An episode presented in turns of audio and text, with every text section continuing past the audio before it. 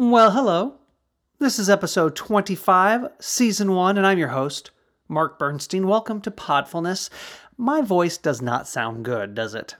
I wish I could say I was at a concert last night, screaming at the top of my lungs, but I wasn't.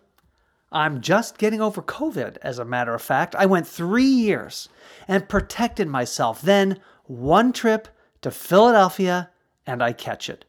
The city of brotherly love. Psh, whatever. And now it has affected my voice. So enjoy this voice for the next half hour. I am sorry. Usually during this episode opener, I like to goof around and be kind of silly and dry and sarcastic, but today is going to be a little different. For the last two decades of my life, I have been raising my children, and I've loved every minute of it. I've loved, loved, loved being a dad to two toddlers, then adolescents, Uh, then school age, then teenagers, and even though I'm still a dad to two wonderful boys, they don't need me the way they used to. They don't require that intense time commitment. Some parents, once their kids grow up, feel like they finally get their freedom back, and they are so joyful, but not me. I feel like I lost something because I lost my favorite hobby. So I mention this for two reasons. Reason number one, I need a new hobby, and that's why I started this podcast, because it's given me something to focus my time and creative energy on, and I have really enjoyed it. The second reason I tell you this is because if you are a parent with children who still live in the house, don't take that for granted. I know parenthood is long days and short years, but boy, do I miss it. And I hope you can take a moment to realize how special it is being a parent, and maybe you can give your kids an extra big hug when you see them today, even if it embarrasses them, because deep down inside, they love it. Hello and welcome to another episode of Podfulness. Let's get started. You are about to listen to an interview with Matt Bellace. I just wrapped it up. We just hung up. And Matt is someone that I met a long time ago. Oh, two decades, two and a half decades ago. We were in the same industry. And I went out to New York once in the early two thousands. It was my first trip. Maybe it was my second trip. And I was looking for a place to stay. And Matt said, you can stay at my apartment. My wife and I are going to be gone. And this was before kids. And I didn't even know him that well. But he allowed me to stay in his apartment in New York City. It was a great location, and that's just something I've never forgotten. That was so very generous and unexpected. Uh, and that's just kind of the guy he is. He's very, very bright, as you will tell. He's written books. He's been on T V. He speaks to young people. He cares about people. He's all about mental health and taking care of your uh, mental wellness. And we just had a fun conversation because we talked about his favorite podcast, which also happens to be my current favorite. I don't miss an episode, and I'm really into the subject that's being talked about on the show. So what do you say? Let's listen to me and Matt talk about Fly on the Wall. Let's get to it. We are with Matt Bellace right now. Matt and I have known each other for a long time. And Matt, do you remember when I came to New York City? Of course. And we went, and we went to see Letterman? Yeah, it's freezing cold in there, too. I, I still oh, remember how cold it was. Do you remember who the guest was? Oh, man. Was it Christian Slater? I, no, I, I wish. No, what I cannot. I can't. For some reason, I can't remember her name. Was it Marcia Cross? She was on Melrose Place, and she pulled. Remember, there was that scene where she pulled back her wig and revealed that she was bald on the God, T V show? No, I don't remember any of this. Like, I, I you lost me at the the C. You got Marcia Cross. I got Christian Slater. I. Man, well, and I'm an indie boy, so it was a thrill to be able to see Letterman live. Yeah, so, that's... Matt, tell us about yourself. Give us the sixty-second bio on Matt Bellace. So I'm a clinical psychologist and a stand-up comedian. Mm. Weird combination. I totally get it. Uh, one time I got a call from a T V producer who said, we need a psychologist who's funny, and you appear to be the only one. Oh. Like, uh, thanks. Um, that actually, that interview got me a gig uh, on a show called World's Dumbest on TruTV, huh. which was fun to do for a few years, but my main work is uh, speaking on stage yeah, right. to students, to adults about coping with stress and anxiety. And I use comedy to get my message across. Yep. Post-pandemic, it's a lot of mental health struggles. I talk about substance abuse prevention. And I've been doing this, as you know, Mark, for a long time, full-time since oh six, before I had all this gray hair, mm-hmm. right? And uh, it is amazing. To, you wear uh, it well, though. You wear it well. Oh, well, I appreciate yeah. that. I, li- I like what you have there, too, in the beard. Yeah, I don't know what's going on there. What's amazing is that I, when I was younger, I thought, like, like I would, that's the best version of me because I was the youngest. I was closest in age to the audiences, especially the students. Mm-hmm. And then when I get older, I'll be irrelevant and I would get worse. And I realized over time, no, it's it's not really about that. It's about your style. And I think my style now is is better. My use of humor is, I guess, more natural. And, uh, you know, I just think I'm a, a stronger performer yeah. in many ways. So I, I still love the work. Well, you're reinventing yourself because you now specialize more in mental health as opposed to drug abuse. Um, tell me about this clinical neuropsychologist. Like, I'm not sure I knew that about you. So do you practice? Do you have clients? Like, what do you do in that field? Anything? No. Yeah, I was trained. I got my P H D uh, in oh five, and I was trained to be the type of clinical neuropsychologist that would be in a hospital testing patients who've had various brain injuries. Mm-hmm. So whether it's a stroke or a gunshot wound or a car accident, like that, that was my specialty. I worked a lot, lots with pediatrics. Um, I trained in New York City at Mount Sinai Medical Center on their traumatic brain injury unit.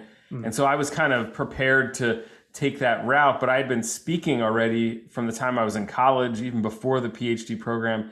And I kind of knew it was a career from people like our mutual friend, Kevin Wanzer, like you sure. could do this for a living. And so like as the speaking was growing while I'm finishing my P H D, I, I faced this kind of pivotal moment in my life where I'm like, okay, I have to make a decision. You got to pick a lane.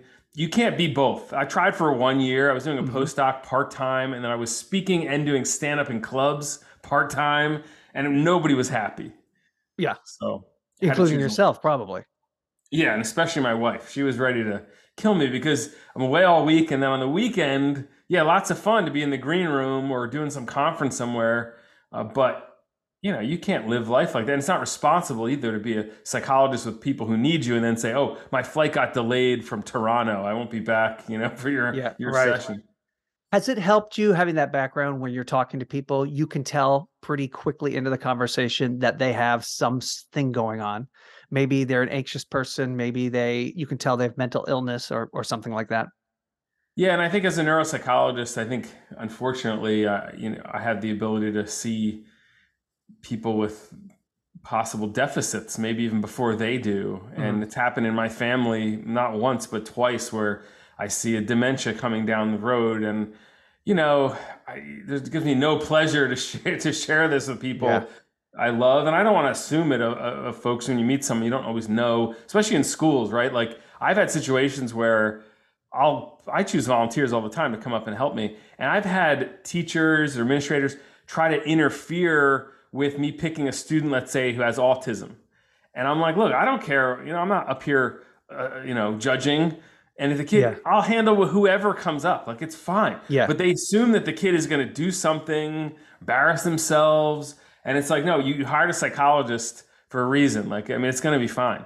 Yeah. Um, so I try not to judge in those moments, but in other moments where I see people deteriorating or struggling, and I'm like, oh boy, I have to say something. That's right. rough. How often are you on the road? You know, I mean, post-COVID, post-COVID. This year has been the busiest year of my career. Yeah, and I will say up. I lucked out, and I got a lot of contracts in New Jersey. I live in Princeton. And so a lot of work, I'm centrally located. So I spent a lot of time driving this year. Um, I don't know, two hundred presentations a year. Probably. Yeah. How do you keep yourself from going crazy? That's a lot of time in front of an audience. It's a lot of travel, a lot of expense yeah, you, reports. You got to keep it fresh. As far as the material, if I come up yeah. with a new joke or a new thing to try, I'm going to go out and do it and do it right away. And so that keeps it interesting. Yeah. I also enjoy certain hobbies like surfing when I can get to the coast. I mean, that makes me always get excited, or a great restaurant somewhere. So what is your process? A lot of stand-up comedians, they always carry a little booklet. Some use voice memos on your phone. So when something happens that's funny to you, or you come up with a funny thought, how do you track it? So if I all I have is my phone, I'll, I'll put it in the notes section. But yeah, I have a little uh, notebook, one of those moleskin uh, oh, notepads, yeah. and I start jotting it down. But then, of course, it's just like a like a whisper. It's like a thought, and it's like, okay, that's gonna work. Let me try it, and then I put it out there. And if the second I start trying it, like you can feel this energy. It's like, oh, I, I got something.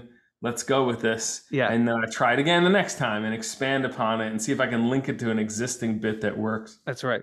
So who are some of your favorite comedians all time, but also anybody current right now that you just think is so funny? Gosh.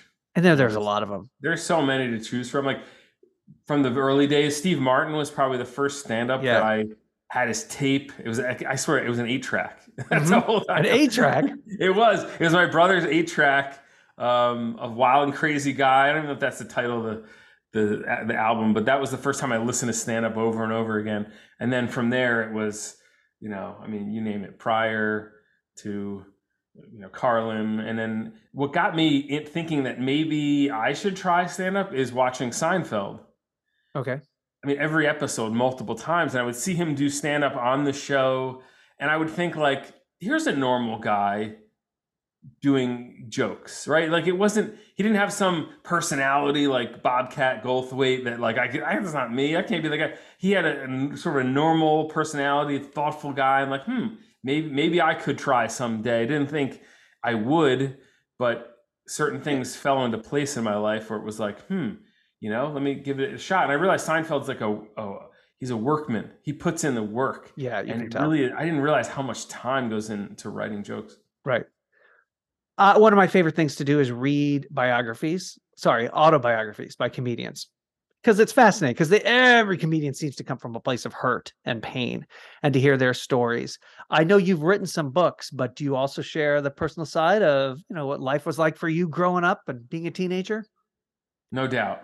No People doubt. People often ask me like, oh, what did your parents do to get you to get a P H D? I'm like, I don't know, emotional neglect. Right. They pretty much ignored me and, uh, it created this desire to want to get attention because my yeah. brother got all the attention. He's older and he was making all kinds of mistakes and, you know, scaring them. And so like I was the second child who was in many ways, you know, forgotten about for a period of time. Yep. And, and it made me work so hard to, to do something with that, that void. Right. And, and yeah. an audience does fill it for brief periods of time when you're doing well. Um, I, I am someone who's fascinated by this topic because I, created a live show called What's So Funny. It's it's a mental health comedy show basically where comedians perform and then I as a psychologist analyze their material. Oh, that is great. So I'll come up afterwards and I'll say, yeah, that thing you said about your mom, like what's what's the real story there? We'll kind of delve into it a little bit because every comic's got that, like some yes. damage that gave rise to this sense of humor. I want to watch that. That's sort of like your version of Three Mics. Did you watch Three Mics? Oh, I love I love that special. Yeah. Yeah. So good. Yeah. Um, so your book, and I don't normally promote things on the show, but I have to mention your book, Life is Disappointing and Other Inspiring Thoughts. Might be the greatest book title ever. Thank you. And I will tell you that my father didn't get it. And I knew it was right the second he said, I don't get it. Like, it's perfect. That's right. You need that person in your life. If they don't understand, you know, it's going to be a big hit. So speaking of books, have you ever read this book that I'm holding up in my hand right here, Live from New York? I've read segments of that book. Yeah. Because it's I like sure nine hundred have. Pages. It's but um, this is a great book. It's the complete uncensored history of Saturday Night Live. And you and I both have that in common, that we both love that show. We love sketch comedy. We love comedy. And if you love music also, it was a great place to find new artists. And so the podcast that we both have in common that we both love is Fly on the Wall with Dana Carvey and David Spade. So first, let's talk about S N L. When did you first realize this is a show I get? This is a show I want to watch every week. Oh, gosh. I mean, no. do you remember the season? Do you remember your age? Sure, sure. No, I, I can remember being a kid and I was always the youngest because my brother's older, my cousins are older. It seemed like everybody was older, but that was great because if we'd go to like a dinner party and it was late on a Saturday night, you know, I got a chance to see John Belushi, right. uh, Dan Aykroyd, and I knew I wasn't supposed to be up that late. I knew some of the jokes it was dangerous. Were like, yeah, they were like maybe inappropriate, but I was all in. Yeah, I couldn't get enough of it, and there was this excitement of of sketch. An energy to it when it was going well that was like, oh my gosh, like I've never seen anything like this. Um, so for me, it evolved into, I'm a kid who chose not to drink and do drugs, and mm-hmm. high school, college, and beyond. And so anyone with that kind of background takes to S N L, because you're not the one at the party on a Saturday night at eleven thirty. You're likely oh, the one who went home at eleven, you know, because you got something the next day, you're just not feeling it at this party. So you'd watch S N L, and I wouldn't miss an episode. Yeah. Yeah, me either. I used to tape them. I had V H S tapes filled with them and go back and watch them over and over again and learn the characters. So I I really got into it in season ten. Um, certainly I knew about it before, but that's the, I don't think Lorne was back yet. I think Lorne was off from season six to ten. Uh, mm-hmm. He was on a hiatus, uh, but this was the Billy Crystal, Martin Short, Christopher Guest, Harry Shearer season, where they really bought in, brought in some big hitters that were already kind of famous and known, but they were so good and the characters were so great. And I was just, I was hooked for life after that. Have you ever been there to see it live? I have not. I, I will say that I feel fortunate that I, I wrote a script one time. I'm not, I'm not a script writer, but I mm-hmm. had an idea for this uh, sketch that could work. And I reached out to a comedian friend of mine who knew a writer on the show who gave it to him. And I was like, really? Blown away by that. It didn't ever made air. I don't know what came of it, but it was like one of those moments where, like, within a matter of a few days, I went from writing it to basically handing it over to a guy who writes on S N L. Yeah. Would it still work today, or is it a little dated? Yeah, it's not that old. It okay. It pre-pandemic, I went to a, a yoga class at Lululemon. Sure. In town, in, in, in Princeton, and it, which is like, you know, the most P C place you could imagine in, in a P C town already. And we go in there, and the guy who was the yoga, because it's a free yoga class on a Sunday morning, the guy who's yoga instructor was like this ex-military, like totally edgy, inappropriate oh, yeah. guy. And it was hilarious. The things he was saying were like borderline racist and commenting on the women. And it was like, oh my gosh. Like, this was really happening? This. It really happened. I went home that day and I was like, I have to write a sketch about this, because it's almost like at some point we're looking around like, wait a minute, did this guy like sneak in here? Is he even a yoga instructor? I know, is like, he still employed? It, it had to have been a gag. And right? He wasn't even good at yoga. Like, he was like falling over in parts. Like, it was it wasn't really, even sober. Really funny. So why, why do you think uh, Saturday Night Live means so much to us? Not just to you and me, but to everyone. Before The Daily Show, you know, before all this, like, you know, finding humor in everyday politics, it was like a way for the country to let the air out after, you know, stressful week, um, just to poke fun at it, because satire has this brilliant effect on us. Like, it mm-hmm. makes us feel like we're going to be okay. Yeah. We can make fun of this thing. Yep. It's a great coping mechanism. Uh, and my favorite part of the show still to this day is the good nights. There's something about watching everybody after week, working late nights, putting it all together, having a successful show, and they're hugging and they're waving. And I couldn't help but, when I was a teenager, imagine myself on that stage, you know, oh, and sure. wanting to feel that camaraderie. So what you say about the kids who would leave the party earlier and not go to the party and watch at home, we were on stage with them at the end of the show to a certain degree. No, that's a great point. You know, I, I lived in New York City for nearly ten years, and I did stand up in clubs. And the one thing that always kind of fascinated me was, it's such an impersonal city where you don't even want to look at people, but yet you get in the club in the basement, you're telling jokes with each other, and you feel like you're a family all of a sudden. Like, we're New Yorkers, right? And you watch that right. show, even in the beginning when they're announcing people, it looks like, hey, this is a family, and they're yeah. laughing together and they're joking together, and then at night they're all together on stage. And I thought, man, that's what everybody wants. Mm-hmm. Yeah, you're right. So we've got Dana Carvey, who is probably, if you would go through and make a ranking, he'd be in your top ten, right? Yeah. Sure. David Spade, who probably wouldn't be, simply because he didn't have the type of characters, right? Uh, it took him a while to get started. And then he was so typecasted as the snarky Hollywood Minute guy, right? And that mm-hmm. really uh, blew up his fame. Uh, what do you think of their chemistry on Fly on the Wall? So let's first talk about what Fly on the Wall is.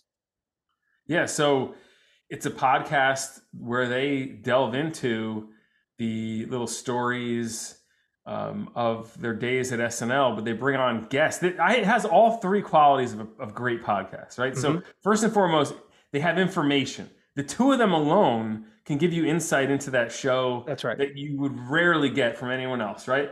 Then they bring on great guests that can add to that conversation and can bring you stories that you didn't never even heard of. You can't even believe what you're listening to them. And the third thing is there's conversationalists at a level that, especially David Spade, where they're just so, just there's an ease to it. Like they're funny and they're witty and yeah. they just know when to like make fun of themselves. And it's like, gosh, like I can listen to them all day long.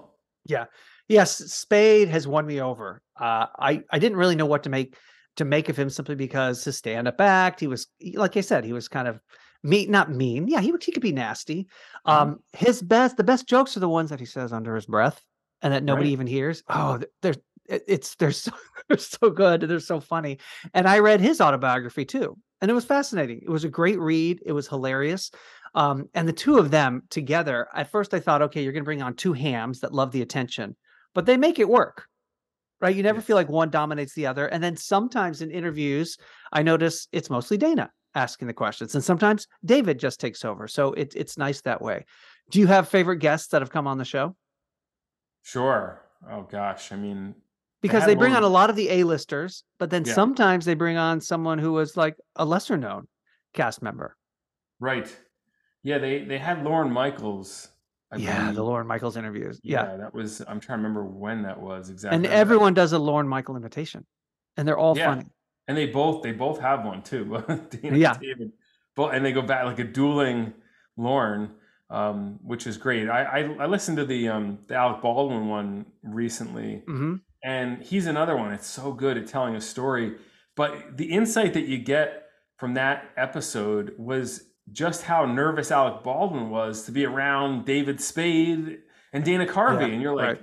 that's so interesting. Cause you thought he's a movie star, you know, he's, he's not going to have a lack of confidence. No, he was just as insecure as the rest of them. And his story I found really funny too, was about Um, how Alec Baldwin always dreamed of being on the cast. Like, what would it be like to be part of this family and every week be on this brilliant cast? And then all of a sudden, uh, Trump gets elected and he basically rolls over in bed at three in the morning, realizes Trump's got elected. And he, this, his next thought is, oh my God, I have to be on the show now, because Lauren had asked him for the last few weeks to do the, the impression. And now he's locked in. He's like, oh my God, I have to do this for like yeah, years right. now. And his wish had finally come true and he's completely miserable about it. Uh-huh. And that just cracks me up so much. Right, right. And he was so good at it. All the Trump imitators. Well, Trump himself lends himself to be pretty easily parodied, right? Sure.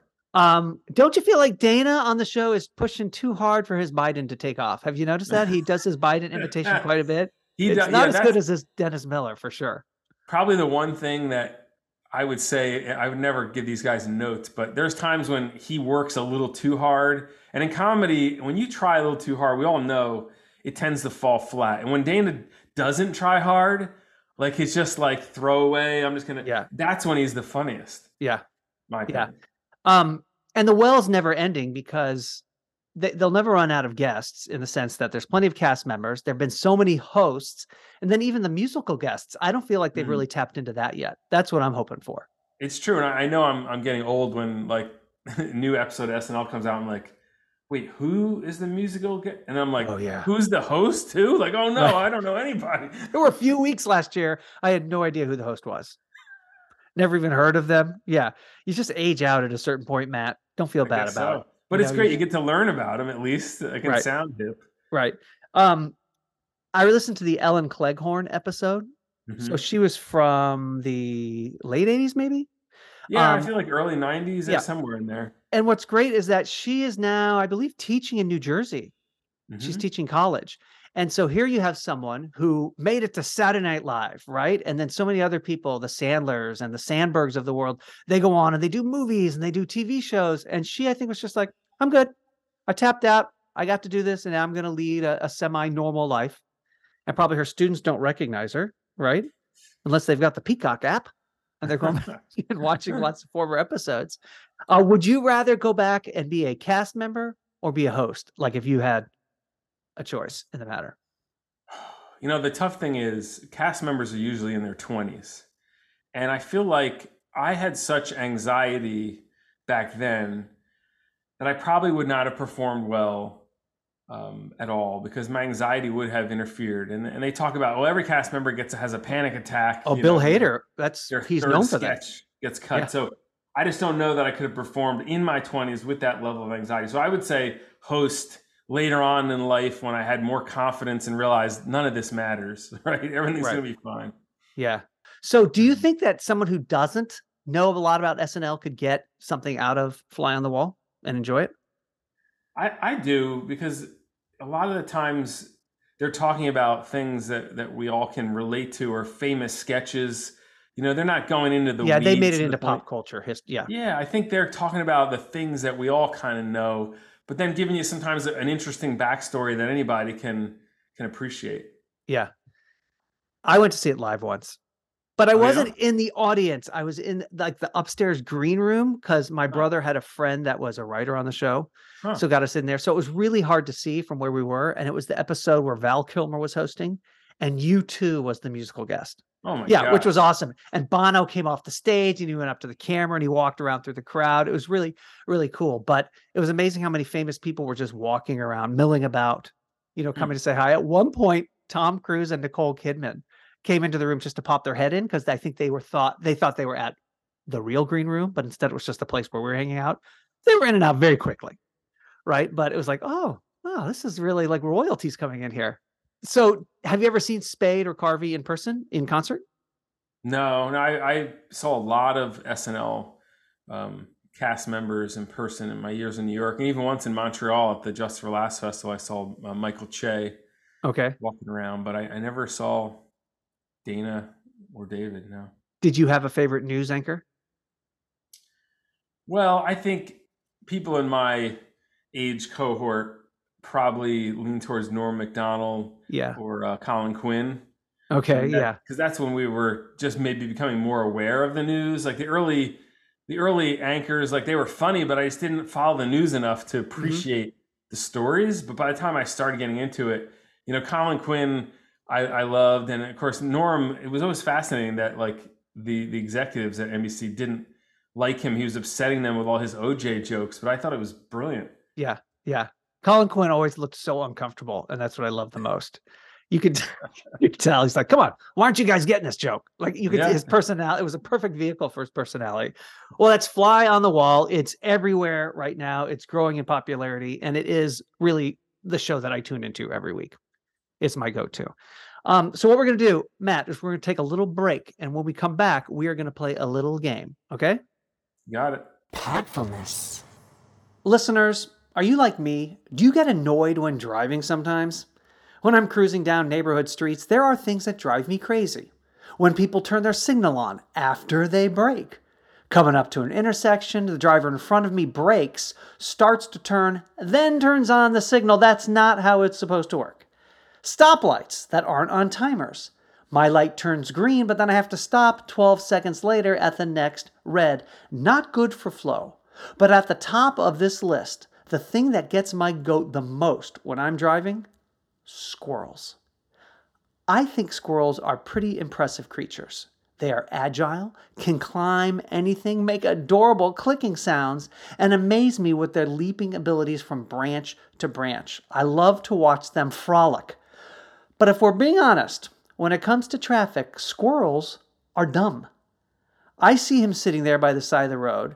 He hears me coming, but instead of running back into the woods where it's safe, he runs to the other side of the street at the last second. How many accidents are caused by these rodents? Squirrels, I find you adorable, but please stay in the yard where you belong. It's for your own good. And now, back to the show. Matt, it's time for some fun and games. This is where the two of us play a game, and the point total is very important. In order for you to win the grand prize, you have to score fifty points. And the grand prize is the thrill of winning. Sounds like a future chapter in your next book, The Disappointment of Winning. Sounds like a, a limited budget over there. Possibly. Oh my gosh, it's so limited.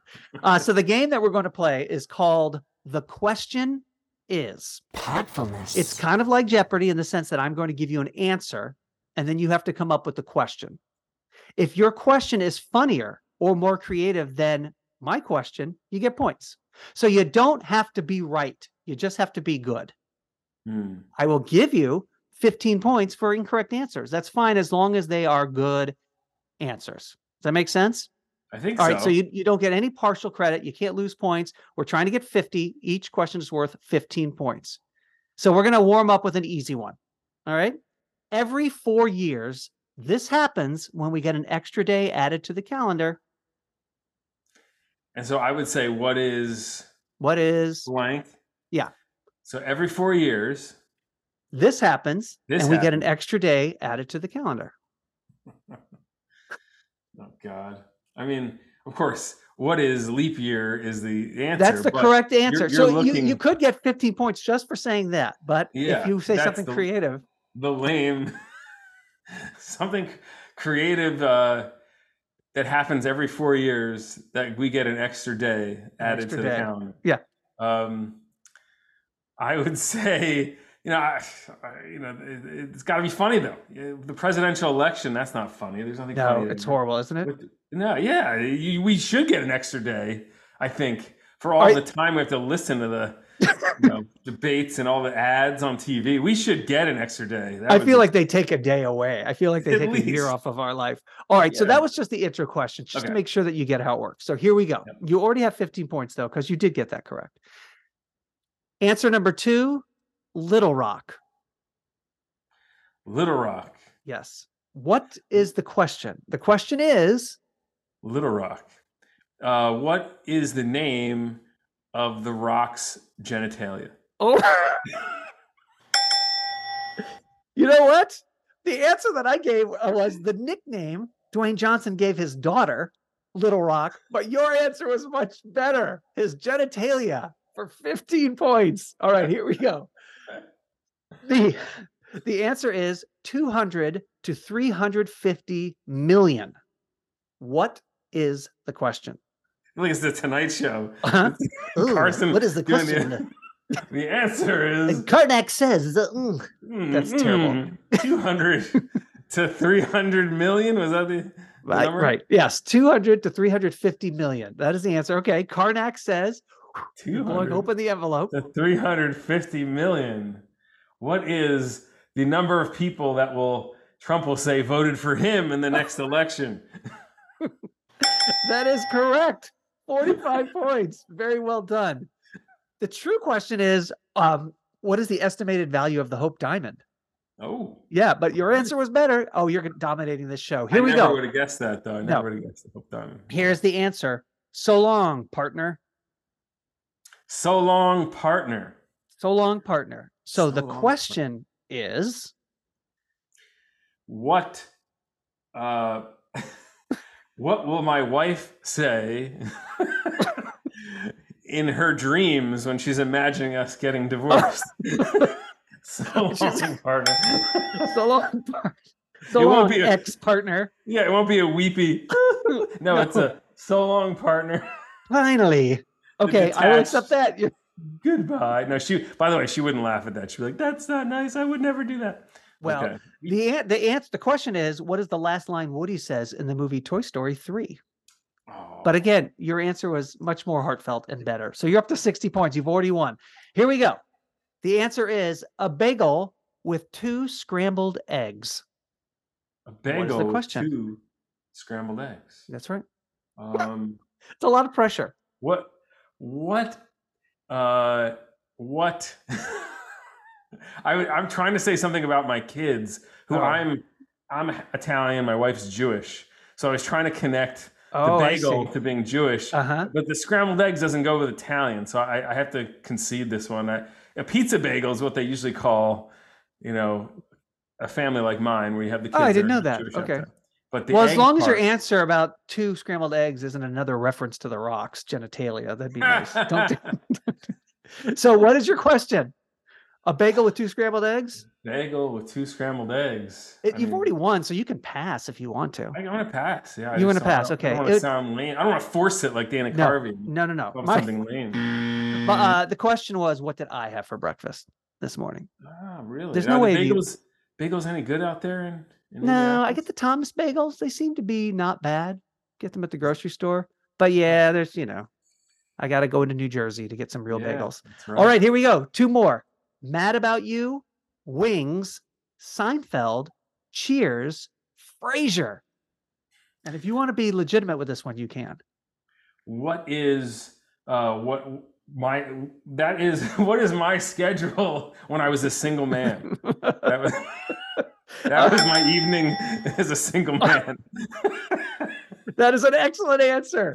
Uh, the real answer is that was the first ever lineup of must-see T V mm. on N B C in nineteen ninety-three, but also Your Complete Social Life. Yeah, that and was then, my social life. And then finally, Matt, here we go. Here's the answer. If you're planning a White Lotus Sicilian vacation, just promise you'll eat somewhere other than the hotel. What is the question? What is the question to that? That's a very funny question. Uh, oh, man. What is what I tell... What what is the line that I give all of my friends who now are visiting Palermo, Sicily, because of White Lotus? That is I, correct. That is what you tweeted on January first, twenty twenty-three. Nice. Very research, good. Mark. That's right. A little research there. That show is insane. It's such a beautiful place. And they're you don't eat at the hotel. You don't sleep at restaurants. That's the number one rule of travel. Oh, my gosh. Especially in Sicily, where the food is so vibrant. Like the idea, no, I'm sure the hotel food is fine. I've been at a hotel in Sicily where the food was good, but come on, there's like a I mean, and there's prostitutes running around that hotel, and people are falling off of boats, and oh, it's, it's all just happening there, isn't it? Right? So, so dangerous. That was a fun game. I hope I didn't make you sweat too much. No, that was good. Thank you, Matt Bellace. We can find you on Twitter and Instagram at. At Matt Bellace, right? At Matt Bellace. I'm That's the only one. B E L L A C E. You're the only one. You're the only one that matters. There's probably other ones well, out there. There's two others, but like one is in Alaska and apparently has been arrested a few times. Hmm. And there's there's another one who's kind of middling, you know, he's in Pennsylvania somewhere, doesn't do much with it. But like, I think I'm the one who, who gets, I literally get their mail sometimes. Like I had one of them got bill, insurance bills for healthcare, and they find me online because as a dope, I put everything out there. Right, right. So, did you take dumb. care of it though, just as a kind gesture, or no? Be, yeah, be the bigger Bellace. I'll take That's care right. of your bill. Be the bigger Bellace. Well, thank you, Matt. This was so much fun. I appreciate you coming on the show. Thank you, Mark. It's a pleasure. This was the season one penultimate episode of Podfulness. Season one is coming to a close, so next week will be the last episode of our first season, and I have a very special guest lined up. We will review the first season, we'll analyze what worked and what didn't, and we'll set our sights on season two. Who is that special guest next week? I'm going to ruin the surprise for you right now and tell you, it's me. Yeah, you got your hopes up, didn't you? Sorry. I hope my voice returns by then. That would be nice. Until that time, a special thanks to Matt Bellace for joining me on this twenty-fifth magical episode. And of course, a big thanks to you for listening. Somehow, Podfulness made your podcast rotation, and I am very grateful for that. My name is Mark Bernstein, and I will catch you next time on the season finale of Podfulness. Podfulness.